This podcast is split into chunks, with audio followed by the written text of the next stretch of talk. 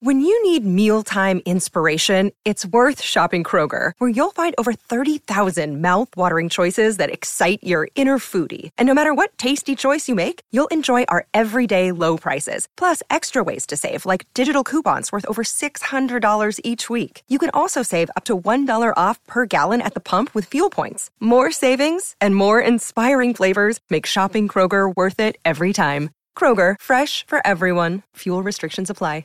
Another day is here, and you're ready for it. What to wear? Check. Breakfast, lunch, and dinner? Check. Planning for what's next and how to save for it? That's where Bank of America can help. For your financial to-dos, Bank of America has experts ready to help get you closer to your goals. Get started at one of our local financial centers or 24-7 in our mobile banking app. Find a location near you at bankofamerica.com slash talk to us. What would you like the power to do? Mobile banking requires downloading the app and is only available for select devices. Message and data rates may apply. Bank of America and a member FDIC. Hi, everyone, and welcome to 1001 Tales of Escape and Suspense, the two Golden Age radio shows, Escape and Suspense, were radio's leading anthology series of high adventure and drama, with Escape airing on CBS Radio from July 7, 1947 to September 25, 1954, and Suspense continuing to 1962. These two shows presented great American made radio drama, which became the foundation for TV. Radio, as you know, is purely acoustic, with no visual component, and it relied on great scriptwriters and actors to enable the listeners to imagine the characters and the story. It was high drama, great acting, and terrific stories. As one of the shows say, all designed to free you from the four walls of today. Here we offer the very best of escape and suspense. We hope you enjoy this week's presentation. And if you do, send us a kind review for 1001 Tales of Escape and Suspense. And now, our two stories.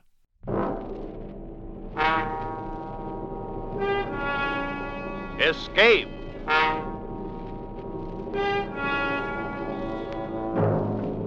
You are groping in the dark of the African jungle night, trapped on a wharf above a crocodile infested river, fighting for your life against a ruthless giant from whom you must escape.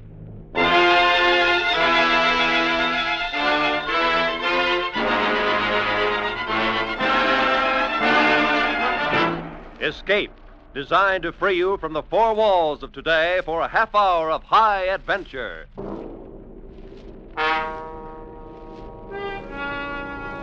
Tonight we escape to the dank jungles of the Segwanga Valley in Africa, and to the heart of a courageous man as Robert Simpson told it in his story, John Jock Todd.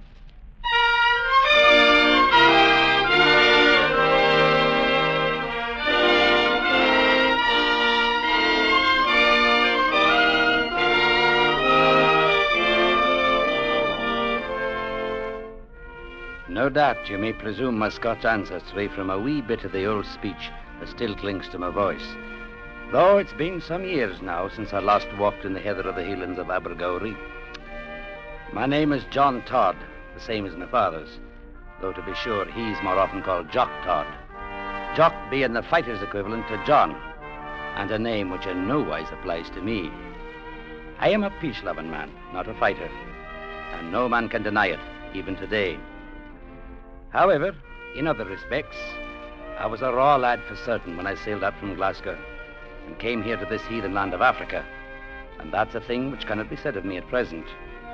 If a man lives at all in this steaming hot jungle of the Niger River, then he must learn very quickly. And most especially so if he lands at that dirty little trading post on Segwanga Creek.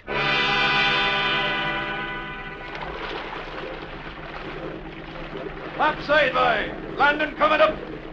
Here. Here you are, Mr. Todd. Segwanga Landing, and you can have it as far as I'm concerned.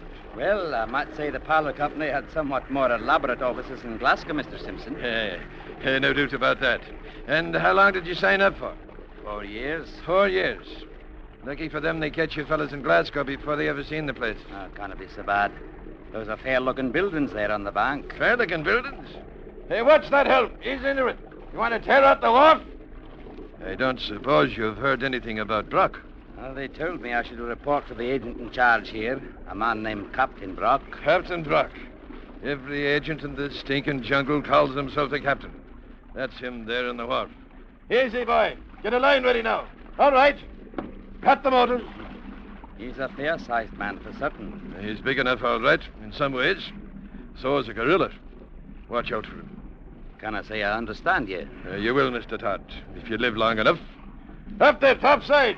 Throw us a line, boy. Yes, sir. Me cuts quick. Uh, that little fellow with him is named Ganson. You get nothing to fear from him till after Brock's made a move. He's a sneaking little jackal, but he never makes his own kill. I still can't understand what you're talking about, Mr. Simpson. You'll find out soon enough. Wouldn't help you know, know now to go ahead of time. I dock here once a week on the river run, but you're still on your own. You'd better know it right now. Mr. Simpson, you will have to explain. Okay, up now, Master Simpson. All same, plenty fast. All right, boy. Come on, Mr. Todd. You may as well meet your new boss. Good blimey, look what the Home Office sent out to us this time. Shut up, Ganson. Well, Simpson, you are half a day late. When I start running my boat on a schedule, I'll send you a copy of it, Brock. Hmm, if there was another boat on this river I could ship my stuff on, you know what I would do then, don't you? No, you wouldn't, Brock. Not as long as you know I carry a gun. You there. You, the new junior assistant. That's right, sir. My name is John Todd, and I assume you're captain. I'll take the time to find out your name later. And I do not give two cents for what you assume. That's telling the boss. I Ganson, get... did not I tell you to shut up Yes, sir. and get out? Clear those natives off the wharf. All right, you Captain. All right, move along now, You're ready, Peggers. Come on, move now. You there. Oh, teach you to step on to get along. Get out. I'll say no. I have some brandy up at the bungalow, Simpson, if you would like a drink while the boys are loading. Uh, I just had a drink. On board. Uh, you there, whatever your name is. It's John Todd, sir. Ah, so it is John Todd, is it? And I suppose you call yourself Jock, like the rest of your blasted countrymen. No, sir. Jock is the name for a fighting man, such as my father. Can I say it fits me? So you are not a fighting man, eh? It makes things a lot easier, don't it, Brock? as soon as your boat is loaded, you can bring the lading bills up to the office. Well, Todd, are you going to stand here on the wharf the rest of the day? No, sir, but I thought you'd be wanting You to show- start. You are not paid to think. Get your stuff up to the bungalow and be quick about it. Whatever you say, Captain Brock. Four years of it, Mr. Todd. Welcome to Segwanga.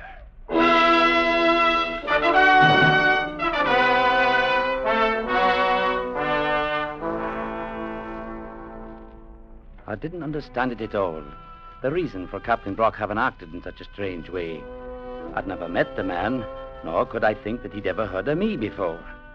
And I couldn't be certain of the extent of the man's authority here in the jungle. The Home Office in Glasgow having been a wee bit unclear about the matter. They had said only that the agent was very much like the captain aboard a ship, and that he carried full responsibility in his own two hands. But about the attitude of Captain Brock himself, I very soon had few doubts left in my head.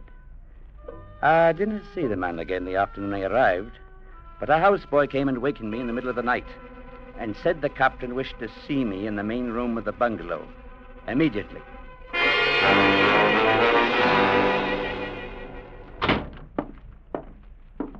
Captain Brock, the boy said you'd sent for me, sir. You do not have to tell me that. It took you long enough to get here, too. Well, it took no more time than to pull on a pair of pants. Oh, so it makes you argumentative to wake you up in the middle of the night. I was not intending to be so. I am not interested in your intentions, Mr. Todd. You will learn to keep a civil tongue in your head. Well, I was not meaning. Shut up. That's better. Hmm. And I suppose you're wondering why I had you waked up like this in the middle of the night.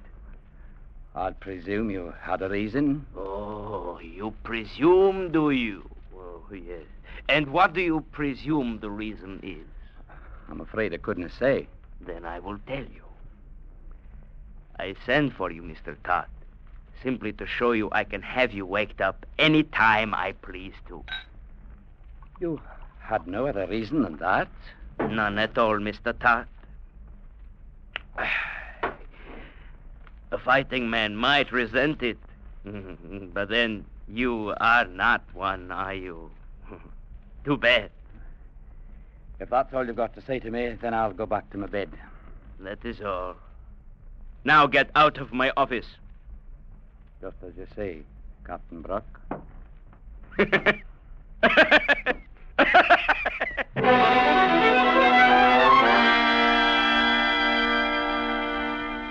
The attitude of the man didn't change none of the next few weeks, and I couldn't find in my head any reason for his hatred. And it was hatred.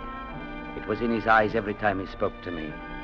I took care of my duties and stayed clear of him otherwise, and for the most part we came to no head-on clash. That with the two exceptions, however. The first one happened about a week after I'd arrived.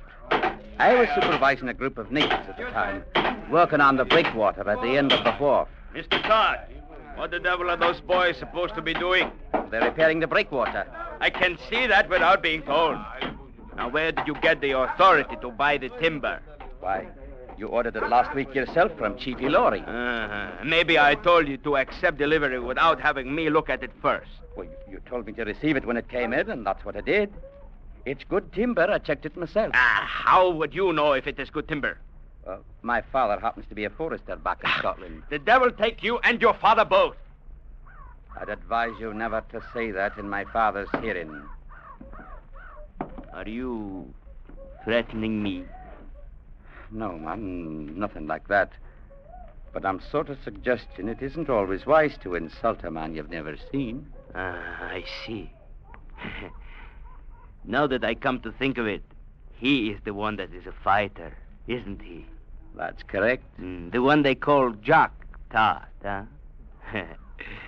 well, it is too bad he is not around here. Mr. John Todd. Mm. Boy, you there. Dio Quazemakuba! Throw out that piece of timber you're using. Any fool could see it is too short. Up on Dio. I said throw it out. I will teach you to argue. You. Ah! Get back on your feet. I said get up. Get on your feet before I kick your head off. I'd seen him knock Ganson down the same way and then kick him like he did the natives. And Ganson took it and saved his curses until Brock was not around. I wondered what I might do if he ever tried it on me. And the next week, I saw that he would try it, sooner or later.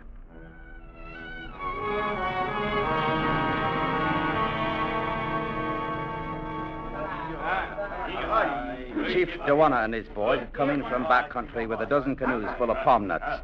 And I was out in the warehouse checking in the load. We used a big wicker basket for measuring called a cooler for some reason or other. And Dewana's boys would fill this and then we'd dump it on the pile at the end of the building. Ganson was bossing the loading and I'd check off each cooler in the tally book as it was dumped. It was late in the afternoon when we finally finished. All right, all right. Step lively now, ye, then blighters you. Right, no more to trouble about after this one. All right, Todd, here's the last one. You got it marked, have you? Right, Ganson. All right, now, you ruddy beggars. Let's take it back and dump it. Come on, put your backs to it now. Eve! Eve, in now. Tip her up. Let's go. Yeah, that's it. Oh, shake 'em out. Shake 'em out, every bloomin' last one of 'em. Come on, shake 'em out. Uh, now, that does it. All right. Uh, how many coolers did we have, Todd? 8, 10, 12, How many you count? How many cooler you get? Oh, same me, maybe. 17, 8, uh, 19, Dewana. 19. Me count all same 20. Well, like as not, you miss one, Todd. Give him his 20. I didn't miss one, Mr. Ganson. The tally is 19. Chibok Turn along. You pay me 20. Make what trouble. Sorry, Dewana. The count stands at 19. Don't be a crazy fool, Todd. Give it to him. What's one cooler, more or less? Me tell Captain Brock. He fix good. Uh, that will not be necessary, Dewana. What is the trouble here, Todd? Haven't you got sense enough to take in a few palm nuts without getting your feet twisted? My fate have nothing to do with it, Captain Brock. He claims 20 coolers, and I counted 19. Then you missed one. Give him 20. Can I do that, sir? You what? I Can I sign my name to help cheat the company? Oh, blimey, if it ain't downright mutiny. Shut Captain up, Buck. Ganson. Mr. Todd, out here I am the company. Now write out that credit check. Whatever you say, Captain Brock. It's taking your orders like a good chap, Mr. Todd. I thought you'd change I your... told you to shut up, Ganson! Well, have you got it written, Mr. Todd? There you are, Captain Brock. Well, it is lucky you decided. Mr. Todd, you have made this out for 19. Which is, according to my count. Why, you blasted little rat.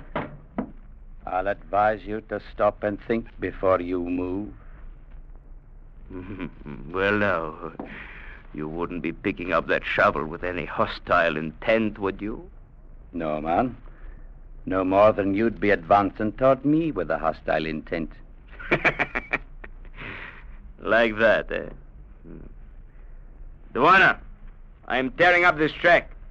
I will give you one myself for 20. You always come to me. I will make it right with you. Yes, Captain. All same like you say. Mm-hmm. And Mr. Todd, I will make it right with you, too. You can depend on that.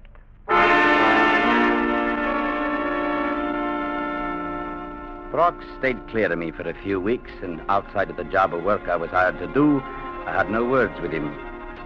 I recalled Mr. Simpson saying to watch out for him. And I was fair certain he was only waiting for the chance to make his move. He outweighed me by 50 pound, and I knew beyond doubt that I couldn't stand up to him. But what really worried me was not knowing of any reason for the man's attitude. It made no sense that a man should go looking for a fight without no reason at all. At any rate, the weeks passed. The jungle steamed, and the muddy river rolled past the wharf. And then one day it happened.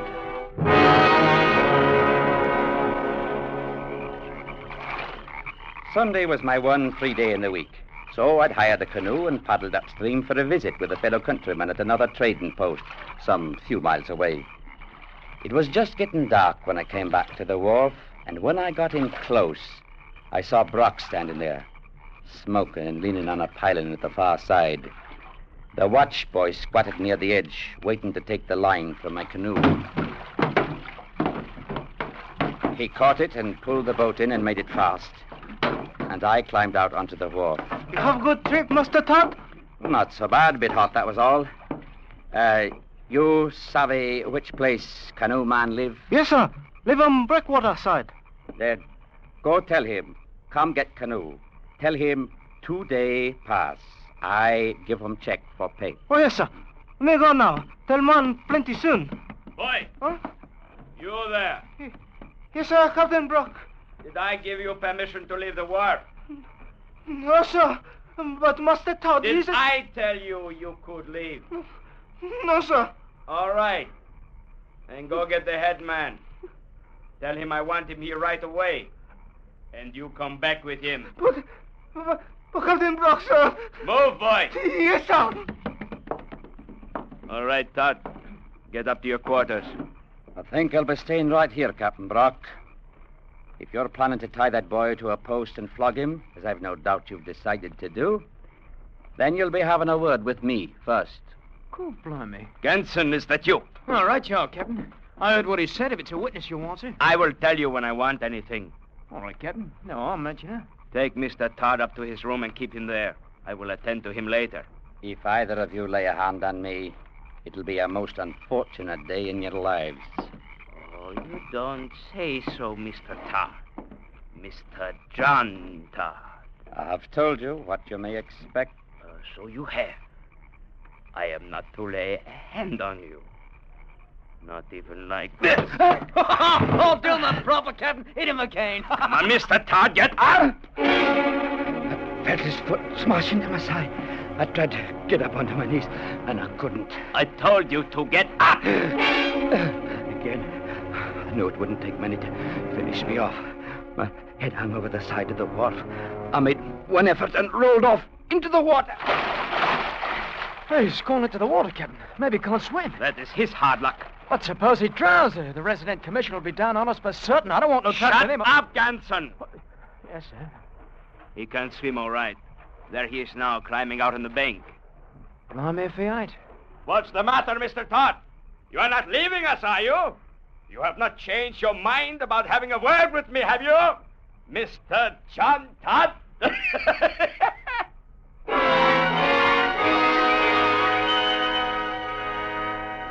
Back in my own quarters, I changed into dry clothes, hurrying as fast as I could. I couldn't have find it in my heart to be angry with the man. He had struck me without warning and kicked me while I was down, and he was planning now to flog a native boy without the lad having committed a fault. It was not a thing to become angry about. Captain Brock had to be punished, that was all. And though it would mean my own life, most likely, it had to be done. It was no more than a matter of simple justice.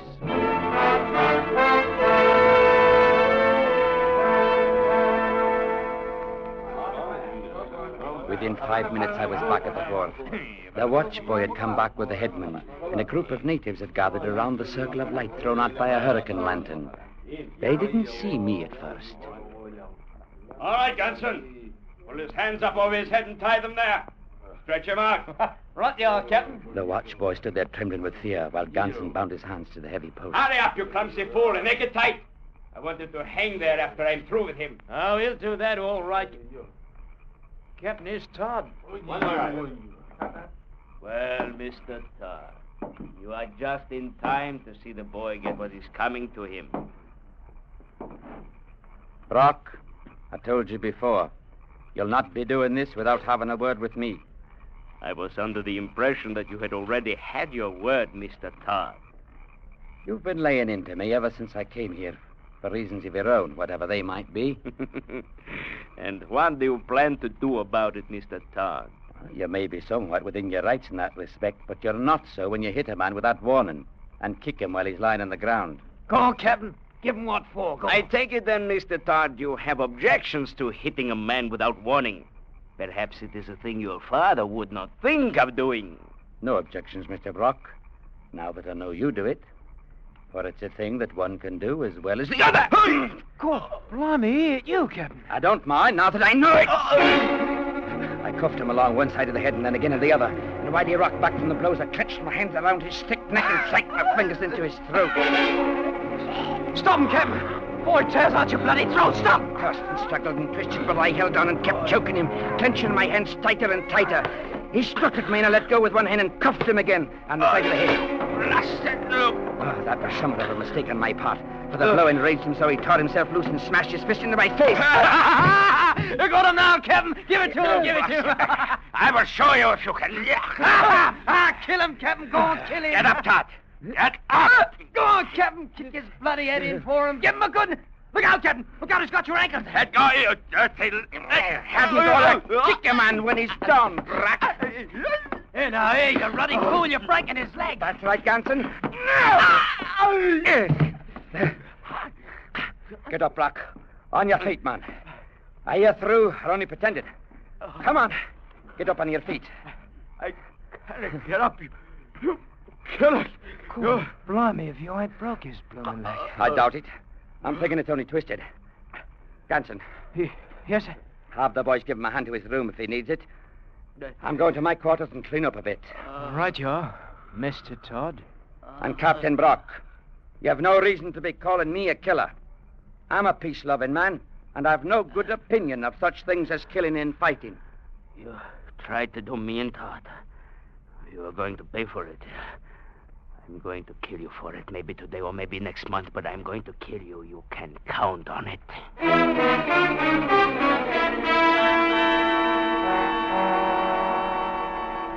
I went to my quarters then, and I didn't know what happened just after that. I didn't know about Brock kicking Ganson off the stairs while the little man was trying to help him, nor about Ganson going to the captain's room a few minutes afterwards. How are you feeling, Captain? Oh, shut your mouth, Ganson, or I will shut it for you. You got no call to be treating me like that. I'd have helped you if I could, but there just won't no chance. He'd have done for me the same as you, Captain. Shut up! Cannot even move my leg. There wasn't no call to kick me a while ago, neither. If I could get out of this chair. I, I'll do the same again. You can't get up, Captain Brock? How could I hope. What, what is in your mind, you little beggar?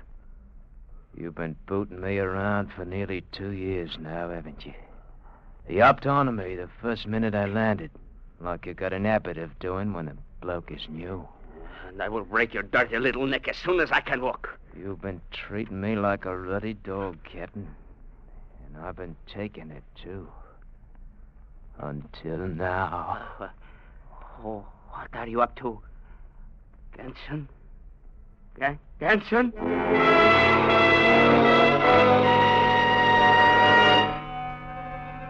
I sat there in my room for a long time, holding the pistol I'd taken from a drawer of the desk. I couldn't see any way out of it. Sooner or later, at the first chance he could find, Brock was going to kill me. And aside from murdering the man in cold blood, I didn't see any way of preventing him. I couldn't leave the trading post, and for certain I couldn't stay on my guard for 24 hours a day. I couldn't say how long it was I sat there, holding the pistol in my hand and trying to think how I might keep from dying, and not even knowing why the man hated me enough to wish to kill me. Then I heard somebody coming down the hall outside my door. I thought for a moment they might be going past, but then. I raised the gun and pointed it at the door. Ganson. Ganson. Man, what have you done to your hands? Lance? Oh, you ought to see him, Mr. Todd. You ought to come take a look at him. Oh, blimey, if I ain't marked him up all right. I marked him good. What are you saying, man? What have you done? him has always thought he was so much, just because he was bigger than me. Oh, I, I showed him all right. I- What have you done? Why don't you come take a look for yourself, Mr. Todd? Come and see what used to be so high and mighty, calling itself Captain Brock.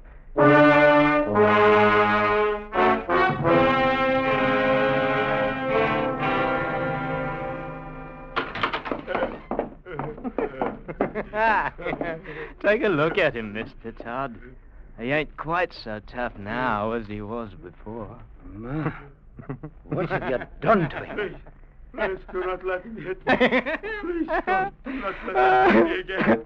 With my own two hands, I've done it, Mr. Todd. I beat his face to a pulp, I did. Beating a man while he's helpless. You're as bad as he is, Ganson. Please do not let him hit me again, Mr. Todd. He's not going to hit you, Brock. Get to your room, Ganson. Come on. oh, all right, Mr. Todd. Anyway, I, I marked him. I, I marked his face up good, so it'll show for a long time. Don't let him hit me again. Shut up, you great blubbering baby. Most likely you live through it all right. Though you may never look the same again. Well, I heard you've been having a bit of excitement. Oh, Mr. Simpson. I docked at the wharf ten minutes ago. The boys told me what had happened. I. Uh... Oh, uh, good Lord. You did all that? Oh, not to his face. Ganson has been settling up an old score. I'm afraid the little man has a vicious disposition. I never thought I'd see it. Brock, crying like a baby. Aye. And the sound of it fairly sickens me. Suppose we step outside and let him be. Don't let him hit me, please don't. Mr. Simpson, I've found out why Captain Brock hated me the way he did. Why he threatened to kill me. Eh? What do you think it is? The man's a coward, that's all. You saw him in there just now. He knew he was a coward, and he was afraid I'd find it out. Yeah, you may be right. There's no doubt of it. And I'm thinking you'll have him for a passenger when you go back downriver. You'll not be able to stay here now that we understand him. And I'll see to it that Ganson goes along with him. Well, I, I can't say that I'll mind the change. I mean, uh, doing business here from now on with a gent by the name of Jock Todd. Jock? Oh, no. You're taking me all wrong. I'm a peace-loving man, and my name is John. It's no wise proper to call a man Jock unless he's a fighter. Now, you take my father, for instance. There's a man who can hold his own in any kind of company. But I remember.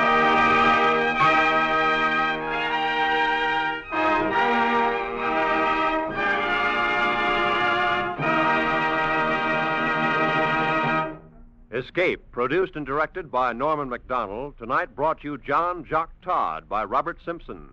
Adapted for radio by Les Crutchfield, featuring Wilms Herbert as John Tod, Jack Kruschen as Captain Brock, and Tony Barrett as Ganson, with Don Diamond and Paul McVeigh.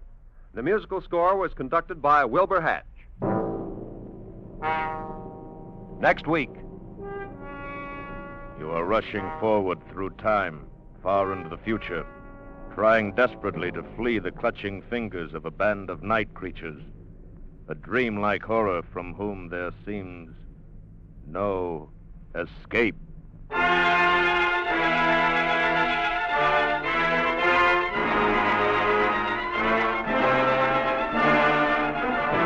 Next week, we escape with H.G. Wells' awesome story, The Time Machine. Good night, then, until this same time next week, when once again we offer you Escape. This is CBS, the Columbia Broadcasting System.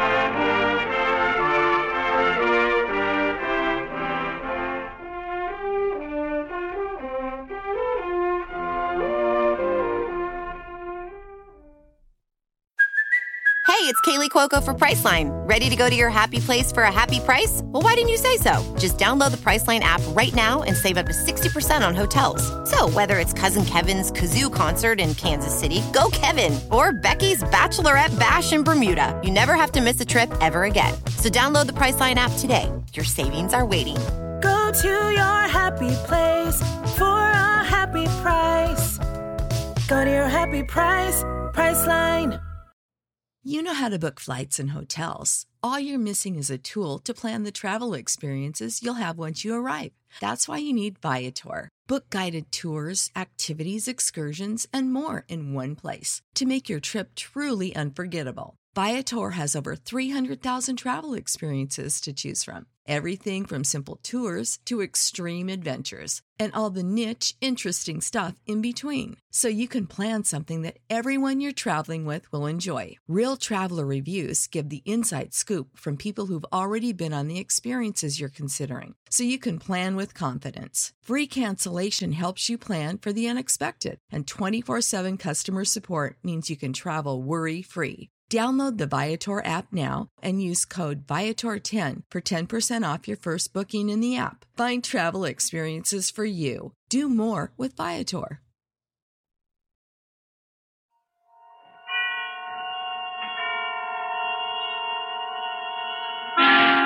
Suspense.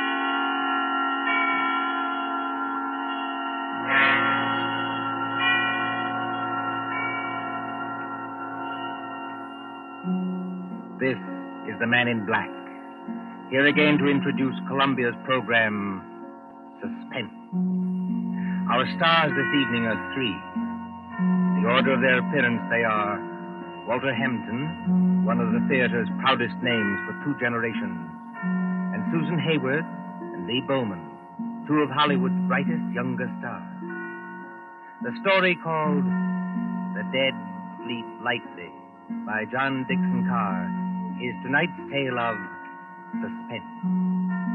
If you've been with us on these Tuesday nights, you will know that suspense is compounded of mystery and suspicion and dangerous adventure. In this series are tales calculated to intrigue you, to stir your nerves, to offer you a precarious situation, and then withhold the solution until the last possible moment. And so, with The Dead Sleep Lightly, and with the performances of Walter Hampden, Susan Hayward, and Lee Bowman, we again hope to keep you in suspense. Ashes to ashes and dust to dust. Meadowvale Cemetery, not far from New York.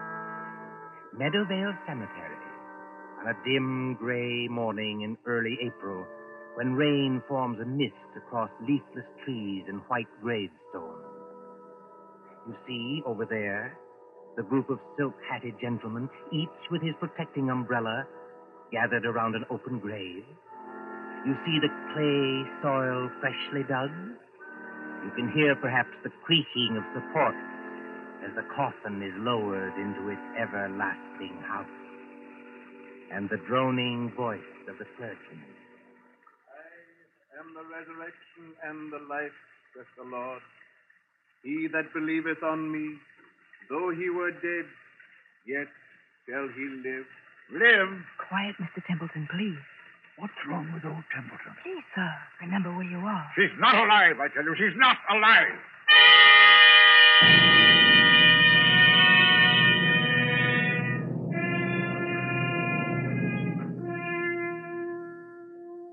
It might seem a long distance, that, from the Cosmopolites Club in Gramercy Park on the following evening, when that same well fed man, as hard and unemotional as the diamond pin in his tie, hurries up the steps into the club and. What, what? Uh, yes, Mr. Templeton. Tell me, Mr. Wilmot, Wilmot in the club, do you know? Uh, yes, sir. Don't you see him? See him? Where? In the lounge over there, sir. Sitting by the fire. Yes, yes, of course. I, I'm a little upset. You're a good fellow, Henry. I won't forget you. Thank you, sir. Excuse me, sir, but uh, aren't you going to take off your hat and overcoat? Never mind my hat and coat. Just tell me one other thing. When I came into the club, was there anybody following me? Following you, Mr. Templeton? Yes, a woman. A woman with a long skirt and a heavy black veil. there aren't many women who wear that kind of dress nowadays, sir. Look out into the street. Do you see anybody? No, sir. There's just. Uh... What's that? Oh, that's only the old street musician, sir. He doesn't mean any harm. I won't have that tune played, you hear? I'm used to getting my orders obeyed, and I'm going to have this one obeyed. Here's some money. Go out and tell him to go away. Yes, sir, if you insist, but. Uh, Do as you're told and don't ask questions. If anybody wants me, I shall be with Mr. Wilmot. Very good, sir.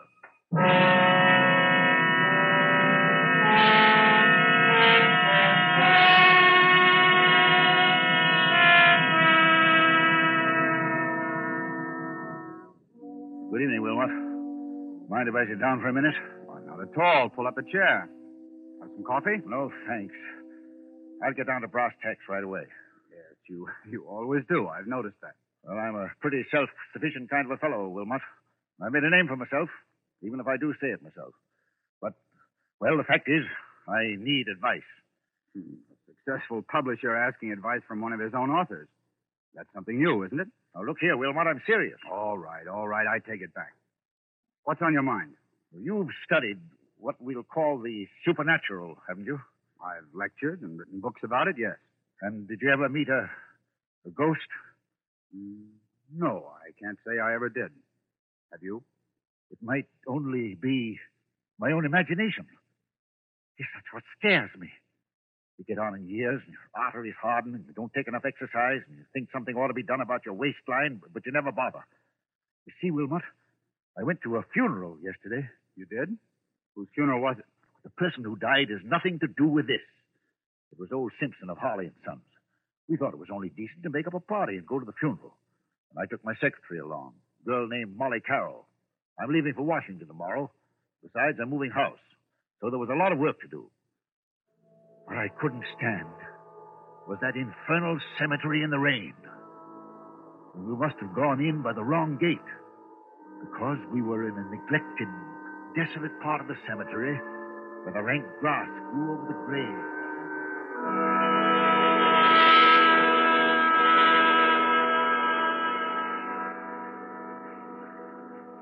You'll oblige me, Miss Carroll, if you first find out the proper directions our places. We've come in the wrong gate to the cemetery. Well, I'm sorry, Mr. Templeton. I thought it What was... you thought doesn't matter now. This is the wrong part of the cemetery. My shoes are absolutely ruined with wet clay.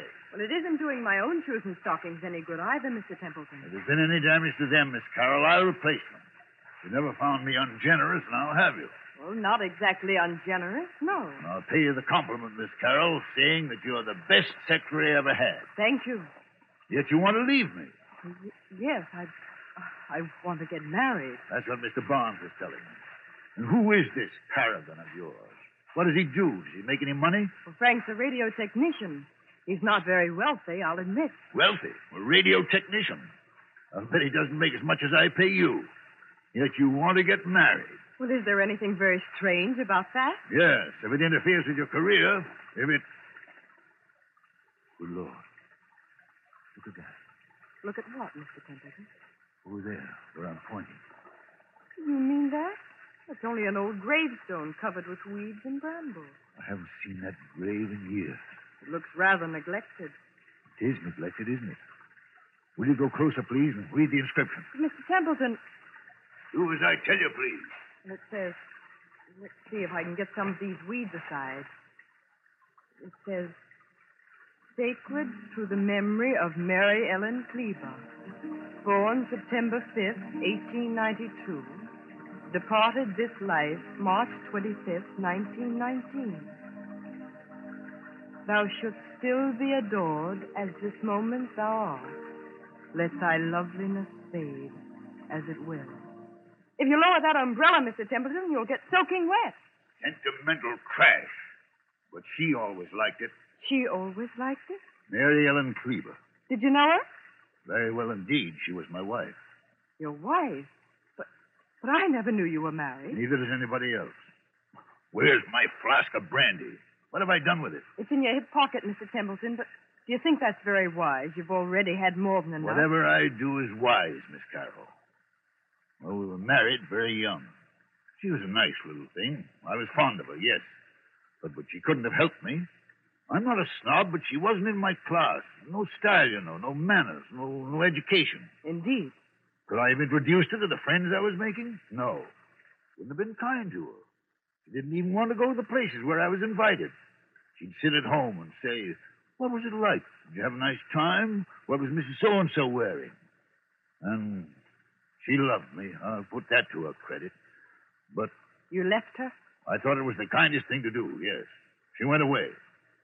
Then I heard she'd had Had what? nothing, doesn't matter. Well, there was a war on. I attended the peace conference in Europe. Never even knew she was dead until I heard some friends had buried her. I always promised to call her up. She said she'd come back to me if I did. Well, you couldn't call her up now, Mr. Templeton, even if you wanted to. No, I suppose not. But I was fond of her. I wish there was something I could do. Well, you could have her grave cared for. Have some flowers put on it. That's it. That's an idea. She'd have liked that.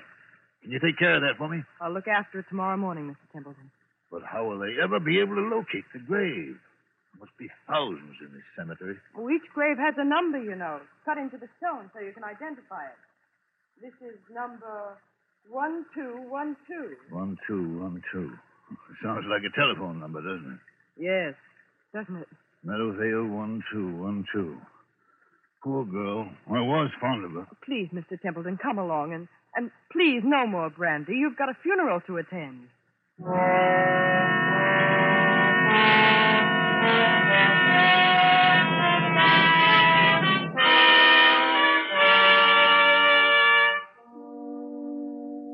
And then, Wilmot, the night came.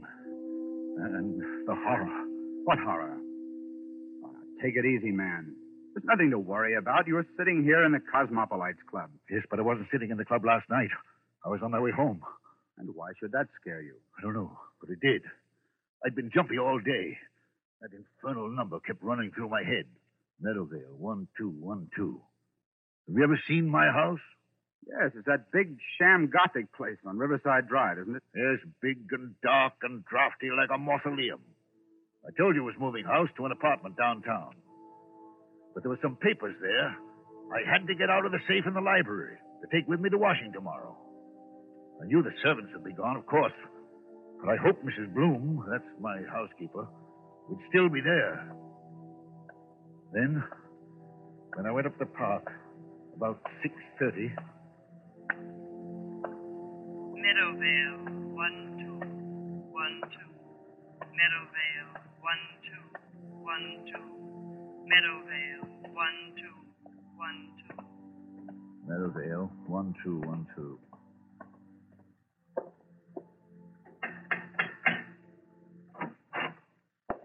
Mr. Templeton, this is a surprise.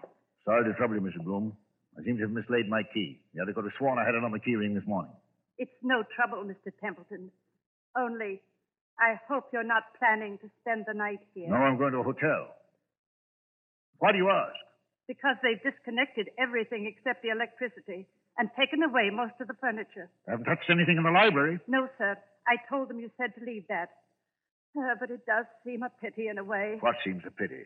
to break up a lovely home like this after all these years. Home? This big, ugly picture gallery? It's been a home to me, sir. Well, I've treated you generously, haven't I? Yes, sir. I'm sorry. I've got several hours' work to do, Mrs. Bloom. A whole safe full of papers to sort over. I'm going to the library and. What's that you're hiding behind your back? I'm not hiding anything, sir. All the same, what is it? It's only a music box, sir. I found it in the attic when the moving men were here. If I hadn't known there were, well, no ladies in your life, I'd have said it belonged to one of them. I love to hear them, sir. May I? Mrs. Bloom. Yes, sir. If you don't want me to smash that music box, turn it off. Yes, sir, I'm sure I never. I'm going to the library. If you can find any sandwiches and coffee, bring them. Yes, sir. Excuse me.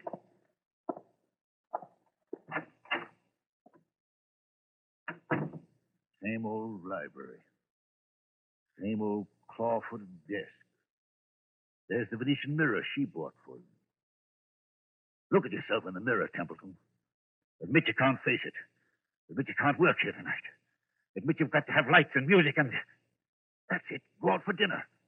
Telephone Wilmot. If they've left the phone... Oh, yes. Good. Here it is. Hello, hello. Yes, sir. Number, please. I, uh... Uh, number, Uh. please. I want, uh... Meadowvale 1212. Meadowvale 1212. Wait, what the devil's name am I saying? Change that. I want... Hello, my darling. I knew you'd call me when you needed me. Who's that speaking? Who are you? Mary Ellen, dear. Don't you recognize my voice? You're not Mary Ellen. This is a trick. Mary Ellen is dead. Yes, dear. But the dead sleep lightly, and they can be lonely, too. And now that you do need me, I don't need you. I don't need anybody. I'm coming back to join you, dear. It's not easy, but I'll be there by the time the clock strikes seven. I'll wear a veil because I don't look very pretty. I won't have this. I won't listen to you. I, I won't. Goodbye, my dear.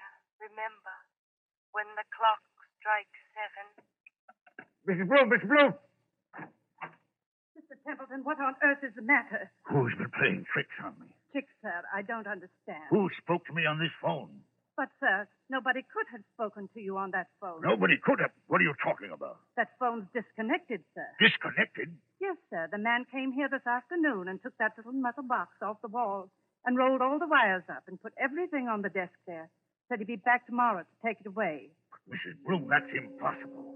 Look for yourself, sir. You're standing in the middle of the room holding that phone, and the wires don't lead anywhere. That- That's true.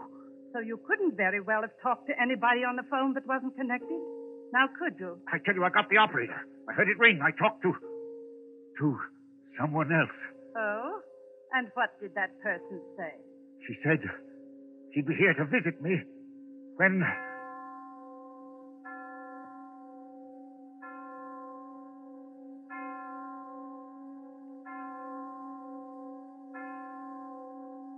Mr. Templeton, what's the matter?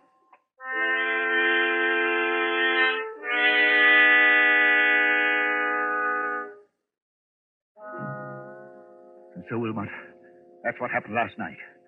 Phone was disconnected. It was Mary Ellen's voice. There's no doubt about that. Am I out of my mind or, or what? Before I say anything about that, my friend. Well, let's hear the end of your story. What did happen when the clock struck seven? I don't know. You don't know. No, I lost my head. Ran out of that house as, as though the devil were after me. Maybe he was. And since then? I spent the night at the hotel. Today, I've walked past that house 50 times, a 100 times, trying to muster up enough nerve to go in. I couldn't do it, but I've got to go in there. Why? It's those papers I've got to take to Washington.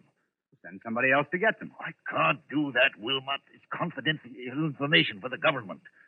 I, I've thought of everything. I've, I've even bought a revolver, see? For the love of heaven, man, put that gun away. You want the other club members to think you have gone insane? Then I thought of you. You know all the tricks of fake spiritualists. You've written about it and lectured about it. Ah, which reminds me, by the way, that I'm lecturing before the Acropolis Club in about 20 minutes. You've got to break that engagement, Wilmot. Why? Because you're going with me to my house tonight, now. Oh, that's impossible, old man. Now sit quietly and listen to me. I'll go with you willingly tomorrow morning. That's too late. I'm taking an early plane to Washington. Well, then wait until I can get away from the lecture. Say, uh, around midnight. I'll tell you what I'll do. I'll take a taxi and join you as soon as I can. That won't do. I've got to know. Know the answer now. Do you understand? Aren't you being a little unreasonable about this? Unreasonable or not, I usually get my own way, and I mean to have it now. Well, then I'm afraid you'll have to go to the house alone. Besides, You know, Wilmot, you worry me. You sit there puffing at that pipe and looking at me out of those queer eyes of yours like a like a young Satan. I've often wondered what you were really thinking about. since you flatter my intelligence so much, I was wondering whether you'd been quite frank with me. Frank, with you how?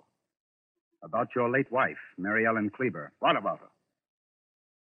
Well, after she left you, something happened that, uh, well, you don't like to talk about. Was there, by any chance, uh, a child, a son, for instance, Did you, or... did you say a son? Yes. I don't know what you're talking about. Well, then let's agree not to understand each other, shall we? Now, are you coming with me or aren't you? I tell you, man, I'll get there as soon as I can. All I can think about is the wet red clay in that cemetery, and the dismal grave in the rain, and what her face might look like if she raised the veil. And what am I going to see in that house? What am I going to see in that house?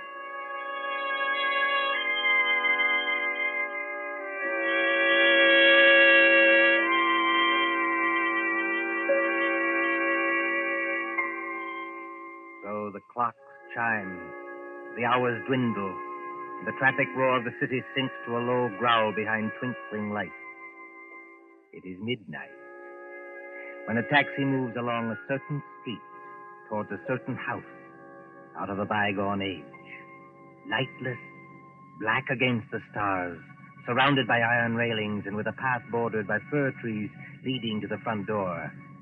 Look, too, with the face of Mr. Patrick Wilmot when that taxi draws near. All right, driver. This is the place. I'll be in wait for you, sir.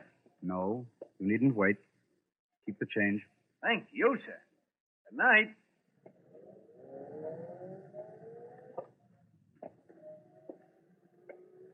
Hmm. So the front gate is open. And he did go in. I beg your pardon. I didn't mean to bump into you. Mr. Wilmot. You know who I am. Oh, yes. I've seen you several times at our office. I'm Molly Carroll, Mr. Templeton's secretary. What are you doing here? Well, it's Mr. Templeton. What about him? Well, that's what I want to know. I was out with Frank, that's my fiancé, and when I got home, the girl I room with said that Mr. Templeton had been phoning and phoning all evening. She said he sounded drunk or something. He he wanted somebody to go with him to this house.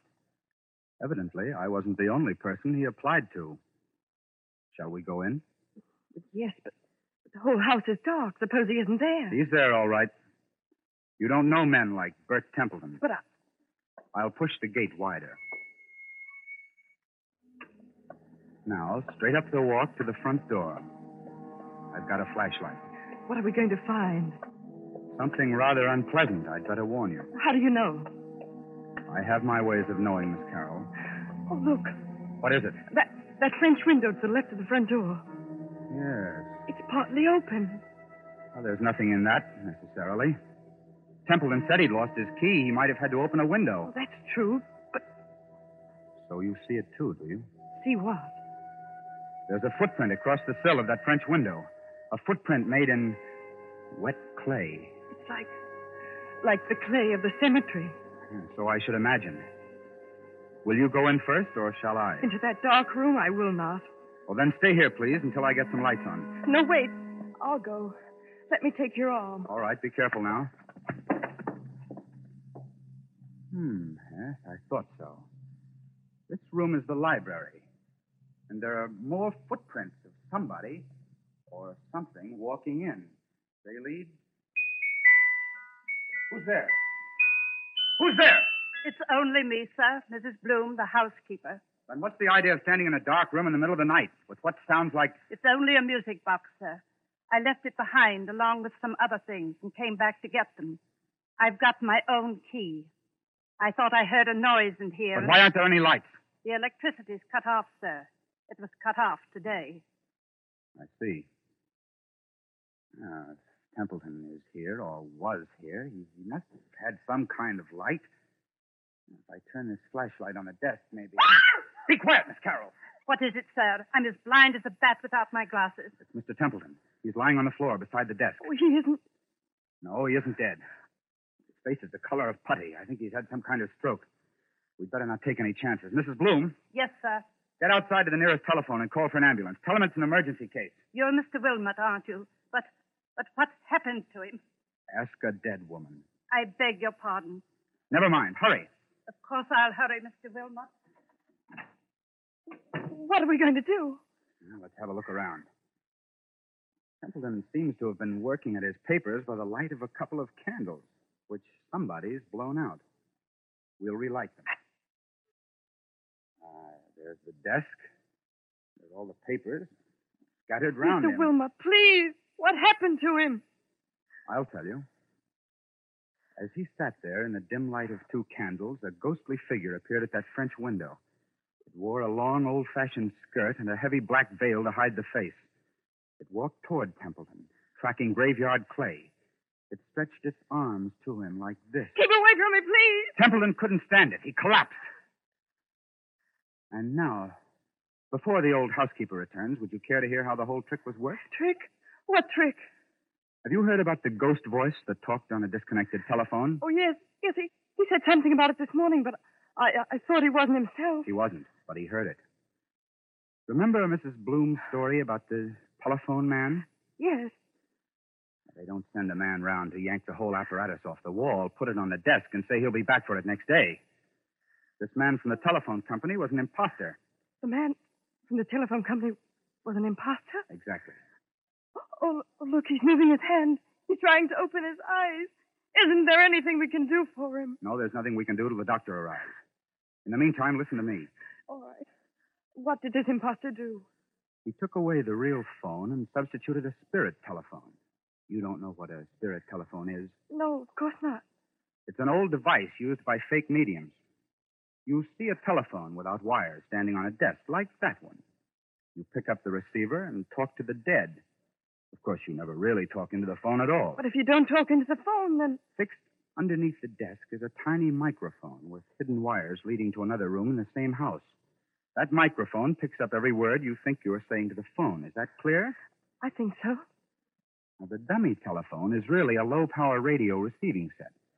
Somebody in another room can talk back to you after hearing what you say on the wired microphone. Then, Mr. Templeton. If Templeton hadn't rung Meadowvale 1212, then rest assured that same number would have rung him. Well, then the scheme couldn't fail either way. But, you see, there's one thing in this matter I haven't got quite clear even yet.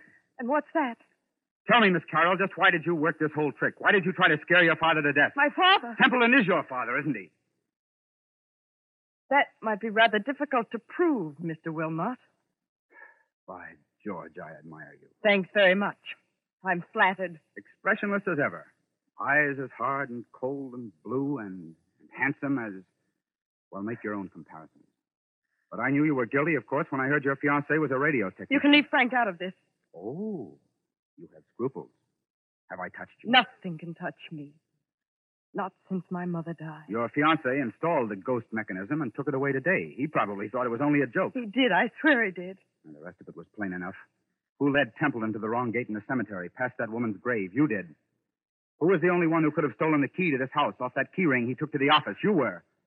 You needed that key to come and go as you liked and impersonate the two voices on the phone. Is there any need to go on with this?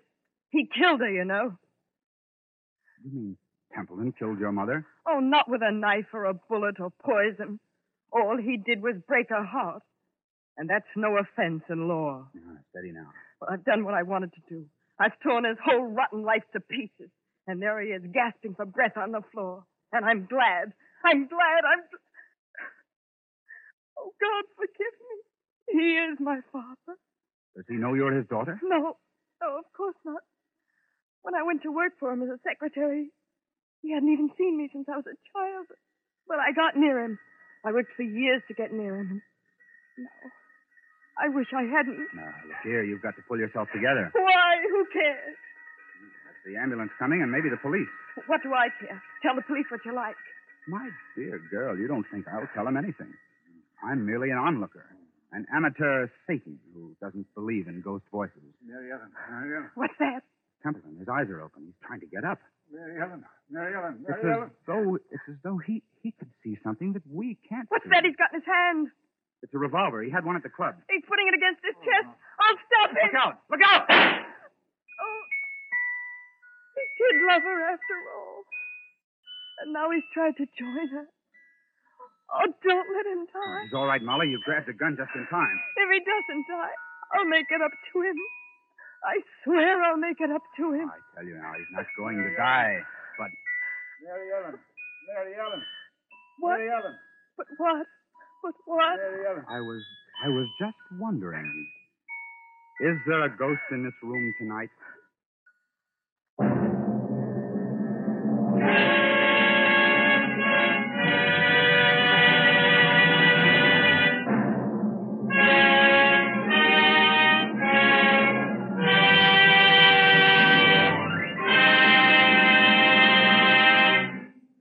And so closes The Dead Sleep Lightly, starring Walter Hampden, Susan Hayward, and Lee Bowman.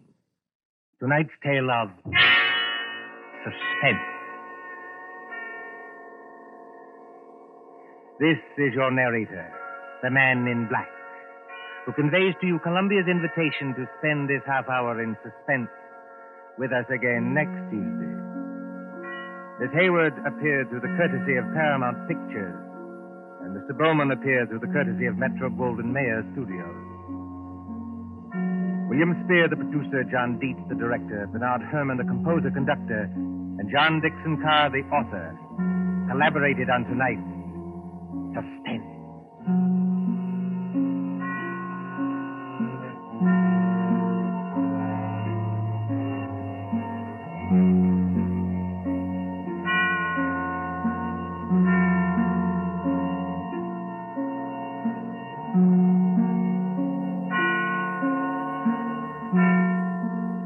is the Columbia Broadcasting System. Thank you for joining us at 1001 Tales of Escape and Suspense. This is your host, John Hagedorn.